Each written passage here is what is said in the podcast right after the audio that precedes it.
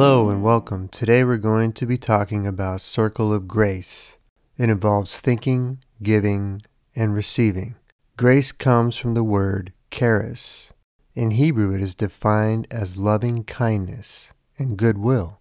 Try reading the Bible with the words loving kindness as a substitute for grace. Let's try this with Ephesians 2 8 through 9. For by loving kindness you have been saved through faith, and that not of yourselves. It is the gift of God, not of works, lest anyone should boast. Grace can be understood as the inward sensation of God's loving kindness or goodness. This inward sensation can be experienced more and more as we right ourselves with God. Surely it is a gift. It is a gift which comes through faith. If our minds are not open to God, will we accept the gift? If we are full of disbelief, we can be convinced grace doesn't exist. Once such a disbelief becomes fully developed, we can become blind and dull. In order to grow and increase in loving kindness, we will need a cooperating heart and mind to experience it. I recently approached a homeless woman. I was going to offer her food. She was eating from a can, and what I had to offer was better. But when I began to talk to her, she quickly grabbed her stuff and moved away. She likely had many reasons to leave, but she missed out on the good food, and I missed out on the grace experience. For many of us, grace comes through others as spiritual gifts of love, peace, compassion, forgiveness, mercy, truth, justice, and the like. We receive it, and our thoughts are impacted. Many of us, oftentimes, for different reasons, lack in the giving of grace. Fear of insincerity, transparency, and being real with each other can interfere with the grace experience. We must choose to set aside thoughts which feed falsehood and insincerity. We must inwardly cooperate more with the spiritual elements of righteousness. We must grow the spirit of God's loving kindness. We can set our minds upon God's goodness and experience grace. This is good for our heart, mind, and soul. It is right. It is like choosing to get in the race. Setting our minds with God is like positioning ourselves on the starting line.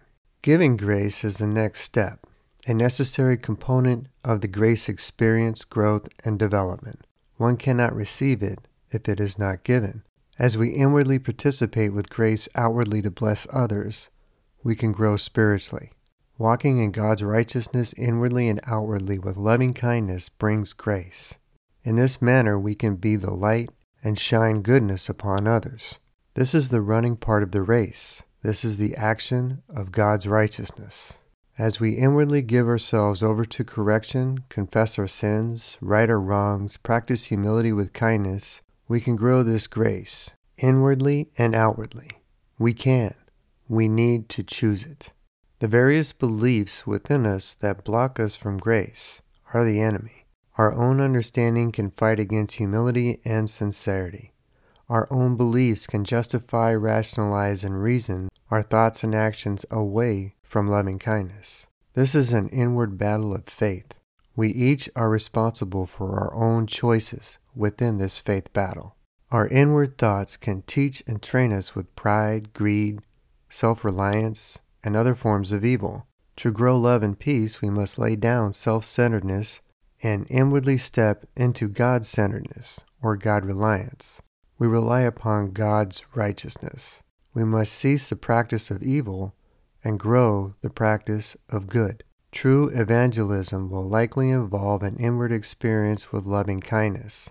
If grace is not present, the evangelism may be a spiritually empty experience. Think about 1 Corinthians 13 2 through 3. Without love, evangelism can be nothing.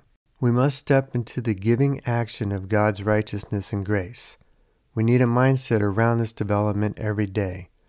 One way to prompt ourselves into such a mindset is to humbly and sincerely pray for it. Here is a prayer for giving grace, righteousness, and good fruit. God, please help me today to do your will. Guide my thinking toward your ways. Fill my heart to do your good. Grant me desires to fill another's soul. Bring me courage to touch another's heart. Teach me your righteousness. Show me how it's good. Feed my spirit with motives pure and right. Free me of self seeking, worry, and fear. Help me to trust in your peace and love. Compel me to speak words of encouragement. Thank you, God, for your righteousness and grace. These are all I need. All I need is your loving kindness. Amen. Thank you for listening, and God bless.